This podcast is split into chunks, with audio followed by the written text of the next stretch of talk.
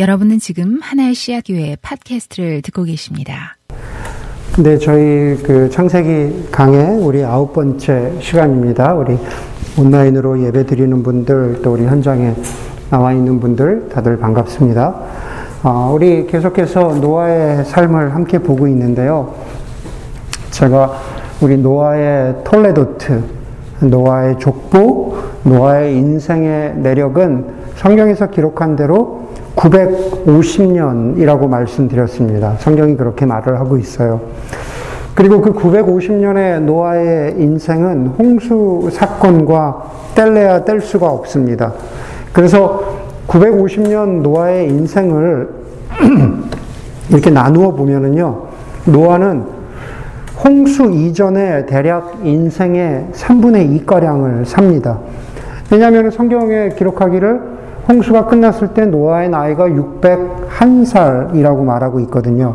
그리고 나머지 350년, 다시 말해서 노아 인생의 3분의 1가량은 홍수 이후의 삶입니다. 그리고 오늘 우리가 읽었던 본문을 포함해서 9장은 바로 이 350년의 노아의 삶을 압축해서 한 장으로 보여주고 있는 거죠.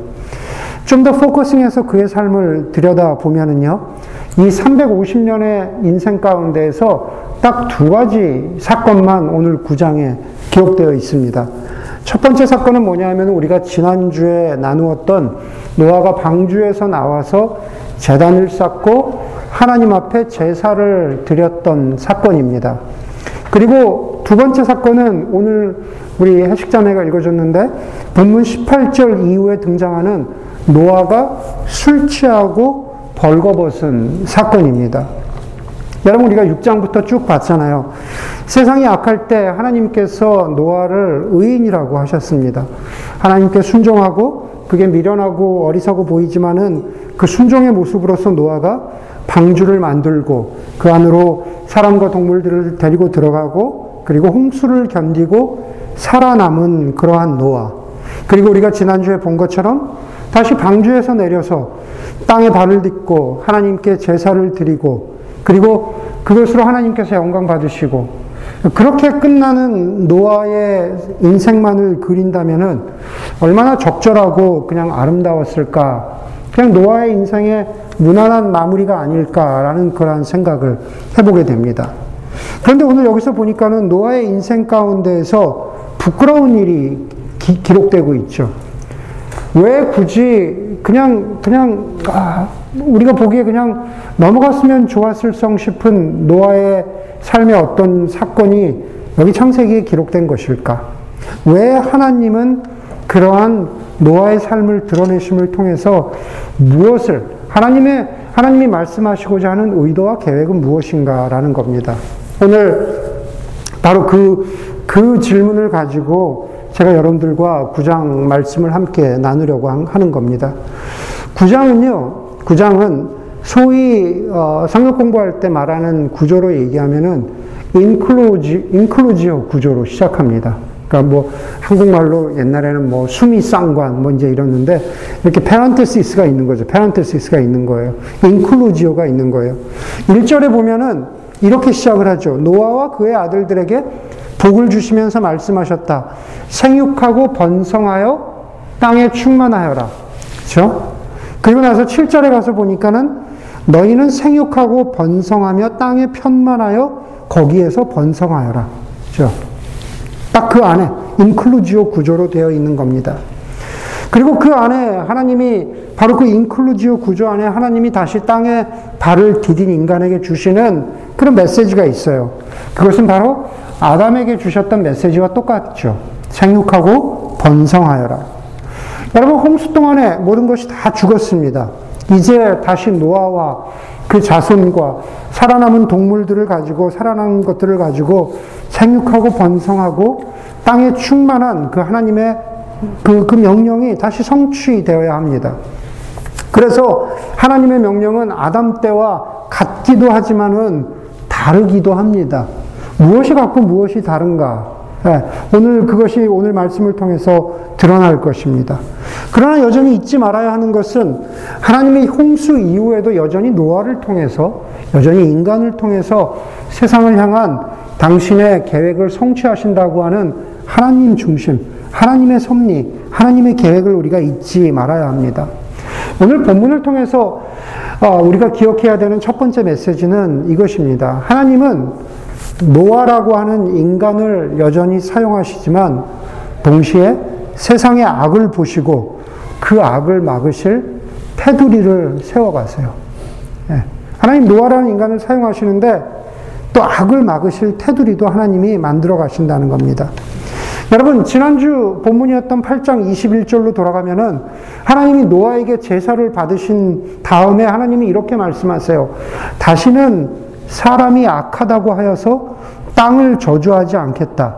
내가 이번에 한 것처럼 다시는 모든 생물을 없애지는 않겠다. 여러분, 주목해서 보아야 하는 것은 바로 이겁니다. 하나님이 이렇게 말씀하셨어요. 사람이 악하다고 하셔서 이렇게 말씀하신 부분이에요. 하나님 이렇게 말씀하신 사람이 악하다. 여러분 6장에서 이 세상에서 창세기 6장에서 이 세상에서 이 세상에 악이 가득한 것을 보시고 내가 더 이상 참을 수 없다라고 말씀하시면서 홍수로 물로 세상을 심판하셨던 하나님께서 홍수가 끝나고 나니까는 마음을 바꾸신 거예요. 내가 다시는 사람이 악하기는 하겠지만 내가 다시는 이 세상을 멸망시키지는 않겠다. 물로 멸망시키지는 않겠다. 그죠? 하나님은 마음은 바꾸셨지만은 바뀌지 않은 것이 있습니다. 그게 뭡니까? 사람이 악하다고 하여서 사람에게 악이 계속 남아 있을 거라는 거예요. 홍수를 통해서 모든 악을 척결하신 것처럼 보이지만 그러나 하나님이 아셨어요. 이 악은 이 악은 계속 될 것이다. 사람 가운데 있는 악은 계속 될 것이다. 여러분 다시 본문으로 돌아가서 2절, 3절을 보십시오. 2절을 읽어보면은 이렇게 말하고 있죠. 결국 세상의 모든 살아있는 것들이 너희를 무서워할 것이다. 내가 이것들을 다 너희 손에 맡긴다. 여기서 너희는 누굽니까? 노아와 아들들, 인간들이죠. 인간들에게 너희 이 모든 것들을 맡길 것이라고 해요. 여러분 이것이 창세기 1장에서 아담과 하와에게 주셨던 생육하고 번성하라는 명령과 같기도 하고 다르기도 합니다. 예. 여러분, 다른 부분은 뭐냐 하면 생육하고 번성하라는 건 이미 나와 있잖아요. 1절에서도 마, 오늘 9장 1절에서도 말했고 7절에서도 말하잖아요. 그러면 아담과 하와에게 주신 명령과 다른 부분이 무엇일까? 그거는 뭐냐 하면은 세상에 있는 모든 생물들이 너희를 두려워하고 무서워할 것이다. 세상에 있는 모든 생물들이 인간을 두려워하고 무서워할 것이다. 라고 하신 부분이라는 겁니다.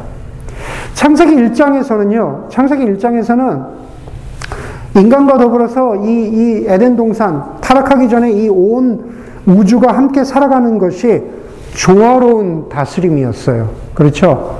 조화로운 다스림인데 여기서는 조화로움보다는 인간의 힘과 권위가 조금 드러나기도 해요. 왜냐하면 모든 생물이 인간을 두려워하고 무서워할 것이다. 라고 이렇게 말했잖아요. 인간과 세상, 인간과 동물, 인간과 살아있는 것들의 관계가 꼭 평화롭지만은 않을 것이다. 라는 것을 이미 보여주고 있는 거죠. 그것을 조금 더 보면은요, 5절에 보면 이렇게 말합니다. 5절에 보면은 생명이 있는 피를 흘리게 하는 자는 내가 반드시 보복하겠다. 그것이 짐승이면 어떤 짐승이든지 그것에게도 보복하겠다 합니다. 예, 제가 이거 묵상 질문으로 드렸는데 여러분들 묵상하셨는지 모르겠어요. 그런데 여러분 이건 이건 이런 이런 뜻입니다. 생명이 있는 피를 흘리게 하는 자는 우리 모두 지금 살아 있잖아요. 피가 있잖아요. 피는 살아 있는 생명을 뜻하는 거잖아요. 네. 살아 있는 대상을 그것이 사람이건 동물이건 그것에게서 피를 흘리게 하는 자는 내가 반드시 보복하겠다. 그렇죠? 사람 사이의 관계에서 그렇다는 거죠. 그러면서 한마디를 더, 더 덧붙이세요. 그것이 동물이면, 그것이 짐승이면 짐승에게도 보복하겠다라는 거죠. 심지어 동물도 사람을 해치면 그 동물은 보복해야 된다. 죽여야 된다. 사람을 해치는 동물, 동물이 있어서는 안 된다. 바로 그 얘기를 하고 있는 겁니다. 여러분, 그러면서, 그러면서 3절에 보면은요, 홍수 이전에는 보통 우리가 그렇게 얘기하죠. 성경 조금 보신 분들은, 아, 홍수 이전에, 타락 이전에 창세기 1장에서는 주로 채식했잖아요. 동물을 육식했던 그 기록이 없잖아요. 네, 맞아요. 네, 오늘 여기에 보면은, 오늘 여기에 보면은 채식을 하다가, 인류는 채식을 하다가 홍수 이후에야 육식을 네, 허용했습니다. 그렇죠? 기필형제? 참 기쁘죠? 네, 여기서 육식을 허용했습니다. 여러분, 인간과 동물 간에 서로 피를 흘리지 말아야 하는 것. 다시 말해서 힘의 경쟁 관계. 혹은 인간에게 육식을 어, 허락하신 것. 여러분, 이런 증거들이요, 뭐냐 하면은, 여전히 하나님께서 노아를, 다시, 다른 말로 하면은, 여전히 하나님께서 인간을 하나님의 구원 계획을 성취해가는 도구로 사용하시지만, 그러나 동시에 하나님께서 악을 막아내실 테두리로 사용하는 하나님의 의지가 그 안에 드러나는 겁니다. 그것이 바로 더 분명하게 드러나는 게 5절, 6절입니다. 5절, 6절은요, 어, 성경학자들이 아주 오랜 동안 이 창세기 9장 5절과 6절이 그래서 이 구절을 가지고 기독교는 사형을 지지하는 거냐, 아니면은 사형을 거부하는 거냐, 예, 이런, 이런 걸 가지고 굉장히 논의가 많았던 구절입니다. 5절, 6절만 보면은요, 마치 기독교는 사람의 생명을 해친 사람, 그렇잖아요. 아까 그랬잖아요. 피가 있는 생명을 흘리게 하는 사람은 반드시 보복하겠다고 그랬잖아요. 그래서 5절, 6절을 보면은 마치 사형을 인정하는 것처럼 보입니다. 사람이 같은 사람의 피를 흘리게 하면 그에게도 보복하겠다. 6절에 보니까 그렇죠? 누구든지 사람을 죽인 자는 죽임을 당할 것이다. 하는 것이 사실 그, 그 문자적으로 액면 그대로 보면은 사형을 지지하는 것처럼 보입니다. 그러나 여러분, 성경에서 멀지 않은 창세기 4장에 보면은 어떤 일이 벌어집니까? 4장에 보면은 가인이 동생 아벨을 죽이잖아요. 그런데 오히려 하나님께서 그러면서 가인이 그러잖아요. 내가 동생 아벨을 죽였는데 내가 그런 나의 실수, 잘못, 죄로 인하여선 다른 사람들이 나를 해치고 죽이면 어떡합니까? 하나님께서 어떡하세요? 그런 가인이 다른 사람들로부터 죽임을 당하지 않도록 보호하시죠. 예. 여러분, 무엇이 맞습니까? 성경이 사형을 지지합니까? 예. 사형을 반대합니까? 여러분, 우리가 세상을 살다 보면, 우리 기독교의 눈으로 보면은요, 우리 시대만 보아도 이 세상에는 살인의 버금갈 만한 수많은 악이 존재합니다. 결국 살인이라는 것은 한 사람의 인생, 한 사람의 삶, 한 사람의 관계, 한 사람의 모든 것을 파괴하는 것이잖아요. 저는 그것을 간접적인 살인이라고 말씀드릴 수 있을 것 같아요. 우리가 지금 세상에서 많이 말하는 생태의 파괴, 기후변화, 그리고 말할 수 없는, 우리는 정말 상상도 할 수 없는 제3세계에서 있는 사람들의 빈곤, 다양한 형태의 차별, 심지어는 이 미국 땅에 살아가는 사람들에게 저소, 저소득층에게 있는 가령 예를 들어서 살인적인 이자의 뭐 금융 같은 것들, 대출 같은 것들. 여러분, 우리가 그런 것들 살인, 간접적인 살인이라고 말할 수 있지 않나요? 예. 사람의 인생을, 사람의 삶을 파괴하기 때문에 우리가 그렇게 말할 수 있는 조금만 눈을 돌리면 어떻게 저렇게 사람이 살 수 있을까 싶은 악이 세상에 존재하잖아요. 여러분, 그냥 단순히 뭐 법제도로서의 사용이 맞냐 틀리냐 그걸 떠나서 하나님은 변함없이 창세기를 통해서 아담에게 첫 인간에게 그리고 오늘 6절 노아에게 그리고 오늘 설교를 듣고 있는 저와 여러분들에게도 변함없이 말씀하세요.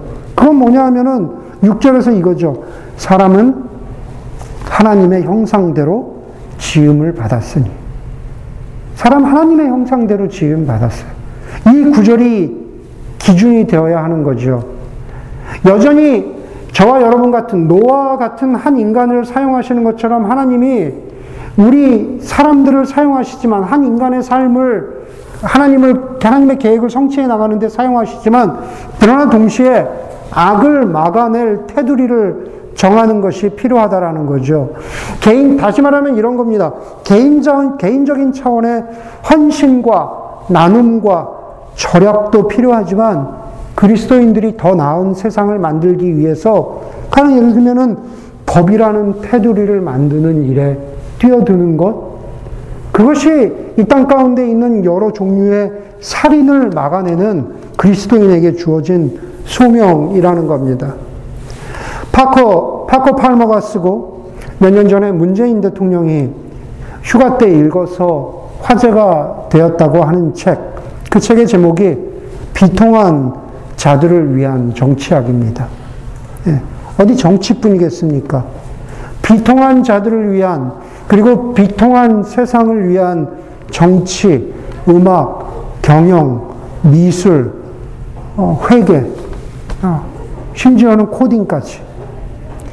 여러분, 제가 지난주에 말씀드렸잖아요. 제가 지난주에 말씀드린 하나님 나라는 교회를 발판으로 시작해서 교회 안에서 어떤 하나님 나라가 완전하게 보여지고 성취되고 드러나는 것이 아니라 바로 그렇게 비통한 자들을 위한, 비통한 세상을 위한 그러한 모습으로 세상 가운데 성취되어야 하는 게 그것이 성경이 말하고 있는 하나님 나라라는 겁니다.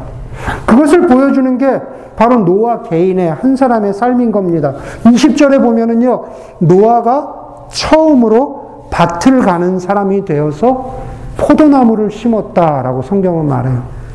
처음으로 밭을 가는 사람이 되어서 포도나무를 심었다. 여러분 기억나십니까? 창세기 3장에 보면은요, 아담과 하와가 죄를 짓고 나서 그러고 나서 그 죄의 결과로 땅이 저주를 받잖아요. 땅이 저주를 받으면서 뭐라 그럽니까? 땅은 가시와 엉겅퀴를 낼 것이라고 말하죠. 가시와 엉겅퀴, 아무런 소득이 없는 사람을 아프게 하는 것만 남아있는 땅. 그게 세상이 살아가는 이 땅의 지금 현실이라고도 말할 수 있는 거죠. 그게 죄의 결과인 거죠. 그런데 하나님이 노아에 대해서 말하시면서 5장 29절에서 노아에 대해서 말하면서 성경이 뭐라고 얘기하냐면 이렇게 말해요. 그 이름을, 그 사람의 이름을 노아라고 짓고, 그리고 주님께서, 잘 들으세요. 주님께서 저주하신 땅 때문에 우리가 수고하고 고통을 겪어야 하는데 이 아들이, 노아가 우리를 위로할 것이다. 그래요. 노아의 이름이 위로라고 말씀드렸잖아요. 노아가 하나님의 뜻에 순종해서 방주를 만들고 세상을 구원하고 근데 그것으로 끝나는 것이 아니라 이 저주받은 땅이 노아를 통해서 위로를 받을 것이라고 그렇게 말합니다. 무슨 얘기입니까? 노아는 노아는 세상의 위로를 가져 가져오는 사람이에요. 네.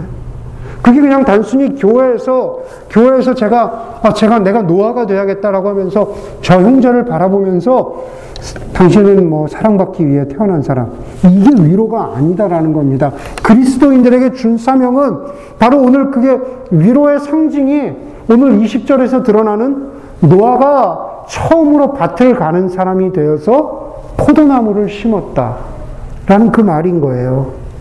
여러분 성경에서 오늘 기도도 해주었지만 성경에서 포도나무는 생명, 기쁨, 풍성함, 수확을 상징하는 것들이잖아요. 네. 노아가 그랬다면은 하나님의 사람으로 부름받은 그리스도인과 교회도 똑같은 거죠. 우리가 이 땅 가운데서 살아가는데, 우리가 땅을 갈면서 살아가는데, 우리의 직업을 가지고 살아가는데, 그것이 무엇이든 간에 우리의 삶 가운데에서 포도나무를 심는 사람. 그렇죠? 악의 테두리를 그냥 막아내는 그러한 것에서 멈추지 않고 이 땅 가운데 하나님의 나라가 성취되기 위해서 비통한 사람들과 비통한 세상을 위해서 하나님을 대신해서 포도나무를 심고 포도나무의 열매를 거두는 사람. 그게 바로, 그게 바로 교회와 그리스도인들에게 주신 사명이라는 겁니다. 그게 오늘 구장을 통해서 저와 여러분들에게 주시는 첫 번째 메시지예요. 그러나 동시에 하나님은 노아라는 인간을 사용하시지만 인간의 연약함을 잊어버리거나 무시하지 않는 하나님이라는 것을 우리가 또한 기억해야 합니다. 여러분 설교를 시작하면서 노아의 인생의 마지막 3분의 1, 350년 동안에 기록된 사건이 바로 노아가 술에 취해 벌거벗은 사건이라고 말씀드렸습니다. 말씀드린 대로 그냥 기록되지 않았으면 노아는 의인으로 남고 좋았을 텐데 포도나무를 심었던 사람, 좋은 열매를 거둔 사람으로 기록되면 좋았을 텐데 창세기는 왜 이 사건을 기록되었을까? 여러분 이 장면을 그냥 그저 드러난 일로만 볼 수 있어요. 노아는 포도나무를 심었고 많은 포도를 수확했다. 그리고 노아는 포도주를 마시고 취했다. 그리고 벌거벗은 채로 누워 있었다. 우리 교회에도 와이너리에서 일했던 형제가 있지만, 예, 뭐 많이 수확했는데 뭐 좀 가지고 와서 뭐 집에 많이 있을 수가 있죠. 예. 그러나 그 정도까지 벌거벗은 채로 누워 있었다. 뭐 이거는 그렇게 되지 않기를 바랍니다. 예.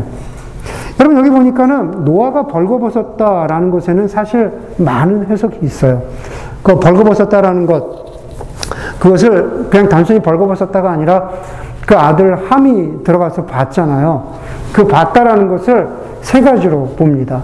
첫 번째는 어, 이렇게 어른들 용어니까 함이 아버지를 거세했다. 함이 아, 함이 근친상간을 저질렀다. 함이 동성애를 저질렀다. 그게 크게 세 가지의 이 본문에 대한 해석입니다. 함이 아버지의 벌거벗음을 보았다라는 것을 그렇게 해석을 합니다.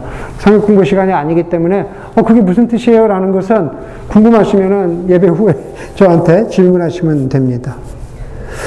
그런데 여러분 저는요 그냥 그런 아, 뭐 성경 해석, 성경 학자들의 이것보다는요 그것보다는 노아가 술 취하고 벌거벗어서 누워 있었다를 어, 좀 다른 쪽에서 좀 묵상을 했습니다. 노아의 마음이 어땠을까? 왜냐하면 제가 이 생각하기에는 노아가 술 취하여 벌거벗은 사건이 노아의 마음을 보여주는 것 같아요. 노아의 영혼의 상태를 보아, 보여주는 것 같다라는 거죠. 말한 대로 노아는 의인이었습니다. 노아는 하나님의 말씀에 순종하여서 방주를 짓고 그 안에 들어가서 살았습니다. 그런데 여러분, 노아가 의인이라고 해서 그가 고립된 사람, 은둔자라는 뜻은 아니에요. 여러분도 그렇게 사시면 안 됩니다. 어, 내가 하나님 앞에서 거룩한 사람, 의인 되기 위해서 내가 예전에 알았던 모든 사람들하고 난 관계를 끊고 살아갈 거야. 노아 그런 사람 아니라는 거죠. 여러분, 노아는 의인이지만, 그러나 분명히 홍수 전에 노아는 이웃들과 어울려 살았고, 그리고 좋은 친구들이 있었을 겁니다. 그런데 방주와 홍수에 대한 예언과 또 그것에 대한 순종으로 노아는 그 사람들과 그 이웃들과 친구들과 헤어지게 되었습니다. 그런데 그 헤어짐은 친구와 다음 만남을 기약하는 그런 헤어짐이 아니죠. 야, 우리 그래, 다음에 또 보자. 오늘 충분히 못 만났지만 이런 헤어짐이 아니다라는 겁니다. 그렇게 헤어지고 나서 방주에 들어가서 노아는 홍수를 겪으면서 자기는 방주 안에 있지만 어쩌면은 제가 상상해 보는 거예요. 어쩌면은 방주 밖에 있었던 수많은 죽음을 목격했을지도 모릅니다. 그리고 그 속에 그 자신이 목격한 죽음 가운데 자신이 가까웠던 수많은 사람들의 가까운 이웃과 친구들의 죽음도 있었을지 몰라요. 아니, 노아가 그 죽음을 직접 눈으로 보지 않았다고 하더라도 노아의 마음 속에 살아남은 자의 안도감과 더불어서 죽은 자들을 향한 슬픔이 있지 않았을까. 그리고 그것이, 그리고 그것이 노아에게 깊은 마음의 병으로 남지 않았을까. 라는 생각을 하게 됩니다. 여러분 21절에 보니까는 성경에서 뭐라 그래요? 노아가 그가 자기 장막 안에서 취한 채로 그렇게 말합니다. 자기 장막 안에서 취한, 취한 채로. 수확을 해서, 뭐 조, 포도주를 만들었는데 수확을 해서, 어, 기쁨의 포도주, 주변의 사람들하고 함께 즐기는 그러한 수학의 그런 것이 아니라 자기 장막 안에서 네, 외로운 술, 절망의 술, 요즘 요즘 식으로 말하면 그냥 혼술이죠. 네. 여러분 창세기 9장을 보면은요 350년의 기록이라고 하는데 노아의 말이 한마디도 나오지 않아요. 노아가 말을 하지 않습니다. 유일하게 노아의 말이 기록된 것은 25절에서 자신의 벗음을 보았던 아들 함을 향한 저주예요. 네, 그거 외에는 노아의 말이 등장하지 않습니다. 노아가 말하지 않는 것, 노아가 장막 안에서 그렇게 술 취해서 벌거벗고 누워 있는 것, 네. 저는 그것을 노아의 마음의 상실, 영혼의 상실의 증거로 묵상하였습니다. 의인이라고 하는 노아가 어떻게 술 취해서 저럴 수가 있을까? 저럴 수가 있는 게 아니라 그게 바로 인간이라는 겁니다. 우리 모두 노아일 수 있다라는 겁니다. 여러분, 우리 모두 노아라는 게 그게 무슨 뜻일까? 예. 우리 자신을 보면은요, 여러분들 자신을 보면, 아니, 제 자신을 보면, 노아처럼 살아남은 것 같고, 성공한 것 같고, 안정된 것 같고, 내 삶이 아무 일 없이 평탄한 것 같고, 건강한 사람 같고, 단단한 사람 같고, 무난한 사람 같아 보이지만, 노아의, 노아의 마음이 병들었던 것처럼 우리의 마음도, 우리의 영혼도, 우리의 내면도 그럴 수 있다는 겁니다. 그러니 겉으로 드러난 모습만 보고, 겉으로 드러난 살아가는 모습만 보고, 그 사람이 그냥 이루어 놓은 것들, 그러한 것들만 보고, 혹은 그 사람의 행동만으로, 그냥 술 취해서 벌거 벗었다라고 하는 그 행동만으로 판단하지 말고, 그 사람 마음 아래에 있는 그 사람의 내면에 있는 영혼의 형편을 읽어내고 보듬으려고 하는 그러한 것. 그리고 거기서 멈추지 말고 우리가 할 수 없기 때문에 하나님 앞에 간구하는 것. 하나님 저 사람의 연약함을, 부족함을 하나님 앞에 맡겨드립니다. 라고 기도하는 것. 그게 노아 같은 인간이 우리가 서로, 서로가 서로를 위해서 할 수 있는 할 수 있는 것들이라는 거죠. 함이 나가서 함이 나가서 형제들에게 말한 자기 아버지의 모습은요, 술 취한 모습이 아니라 벌거벗은 모습이에요. 그렇잖아요. 함이 나가서 그러잖아요. 아버지의 벌거벗은 모습을 보았다. 그리고 바깥으로 나가서 두 형에게 알렸다. 아버지의 가까운 사람의 내면의 고민과 고통과 약점을 그리고 고뇌와 상실을 보았지만 아들은 그것을 도우려 하지 않고 드러냈죠. 그 고통과 상실을 그냥, 그냥 까발리고 말았어요. 반, 반대로 샘과 야벳은 그 아버지의 벌거벗은 모습을 보지 않으려고 얼굴을 돌리되 그러나 몸으로, 아, 저 옷으로 그 벌거벗음을 가려주었다. 성경은 그렇게 말합니다. 여러분, 우리는 함일 수도 있고, 샘과 야벳 같은 사람일 수 있습니다. 사실은 우리는 우리의 일상에서, 우리의 삶에서 샘과 야벳 같은 사람이기보다는 함과 같은 사람이 되기가 훨씬 쉽습니다. 저도 그렇고 여러분도 그렇습니다. 다른 이의 벌거벗음을 가려주기보다는 드러내는 일에 쉬운 것이 우리 인간의 본성입니다. 여러분, 그런데 우리가 함과 같은 사람이 될 것인가? 혹은 샘과 야벳 같은 사람이 될 것인가? 예, 그것을 결정하는 건 뭔지 아세요? 무지개입니다. 무지개. 무지개? 갑자기? 왜 무지개? 구장을 보면은요, 하나님이 노아와 그 아들들에게 한 가지 약속을 하시는데 그 약속이 11절에 드러나죠. 내가 너희와 언약을 세울 것인데 그 언약이 뭐냐 하면 약속이 뭐냐 하면은 땅을 파멸시키는 홍수가 다시는 일어나지는 않을 것이다. 아까 말씀드렸죠. 물로 세상을 심판하지 않을 것이라는 약속입니다. 그리고 그 약속의 징표로 무지개를 주십니다. 무지개가 나타날 때마다 나의 언약을 기억해라. 내가 너희를 멸망시키지 않을 것이다. 무지개가 나타날 때마다 나의 약속을 기억해라. 히브리어에서요. 히브리어에서 무지개는요. 활을 뜻하는 קשת라는 단어와 똑같은 단어예요. 여기서 무지개를 무지개라는 단어를 썼는데 그거는 그냥 활이라는 단어예요. קשת. 네. 여러분 활을 상상해 보세요. 무지개가 이렇게 있는 것처럼 활도 이렇게 있잖아요. 무지개 위쪽에 둥그런 부분, 그렇죠? 그리고 활을 쏠 때 어떻게 됩니까?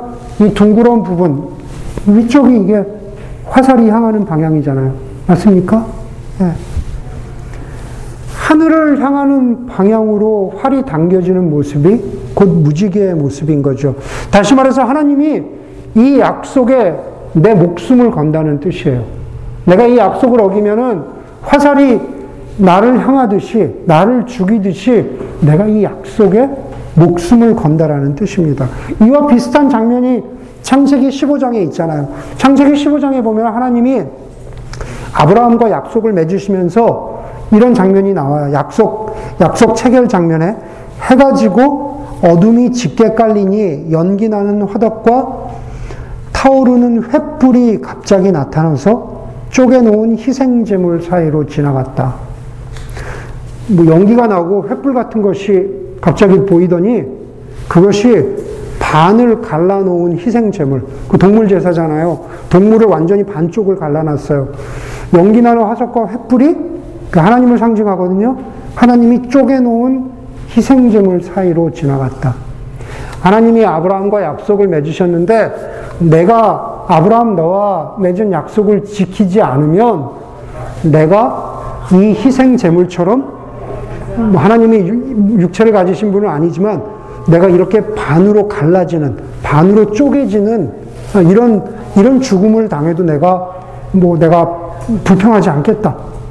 이런 하나님의 간절한 약속의 의지가 담긴 게 바로 이겁니다. 무지개의 의미, 창세기 15장의 의미, 바로, 바로 하나님의 약속입니다. 여러분, 우리가 함과 같은 사람도 되고, 혹은 샘과 야벳 같은 사람도 될 수 있다는 게 여러분 무슨 말입니까?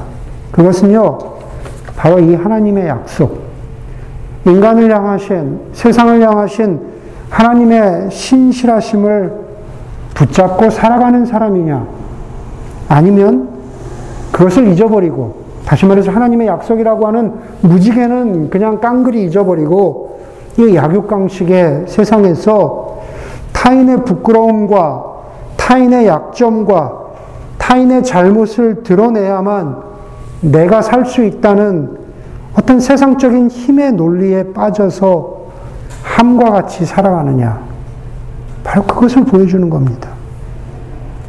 그리고 그리스도인들은 바로 무지개를 보면서 살아가는 사람들. 다시 말해서 우리와 약속하신 하나님, 우리와 동행하시는 하나님, 우리를 변화시키고 성숙시키는 그 하나님과 함께 살아가는 사람들인 거죠. 그런데 그 약속을 잊어버리면 세상은 말할 것도 없고 심지어 교회 안에서도 사랑과 용서와 인내보다는 다른 이의 벌거벗음을 보면서 다른 이의 약점을 보면서 미움과 질책과 성급한 판단이 앞서게 되는 그러한 함과 같은 사람들로 가득한 그런 공동체가 될 수도 있다라는 겁니다. 여러분 보세요. 22절에서 22절에서 함을 말하는데 샘과 야벳에게 말할 때랑은 다르게 함에게 이렇게 말하잖아. 가나안 가나안의 조상함.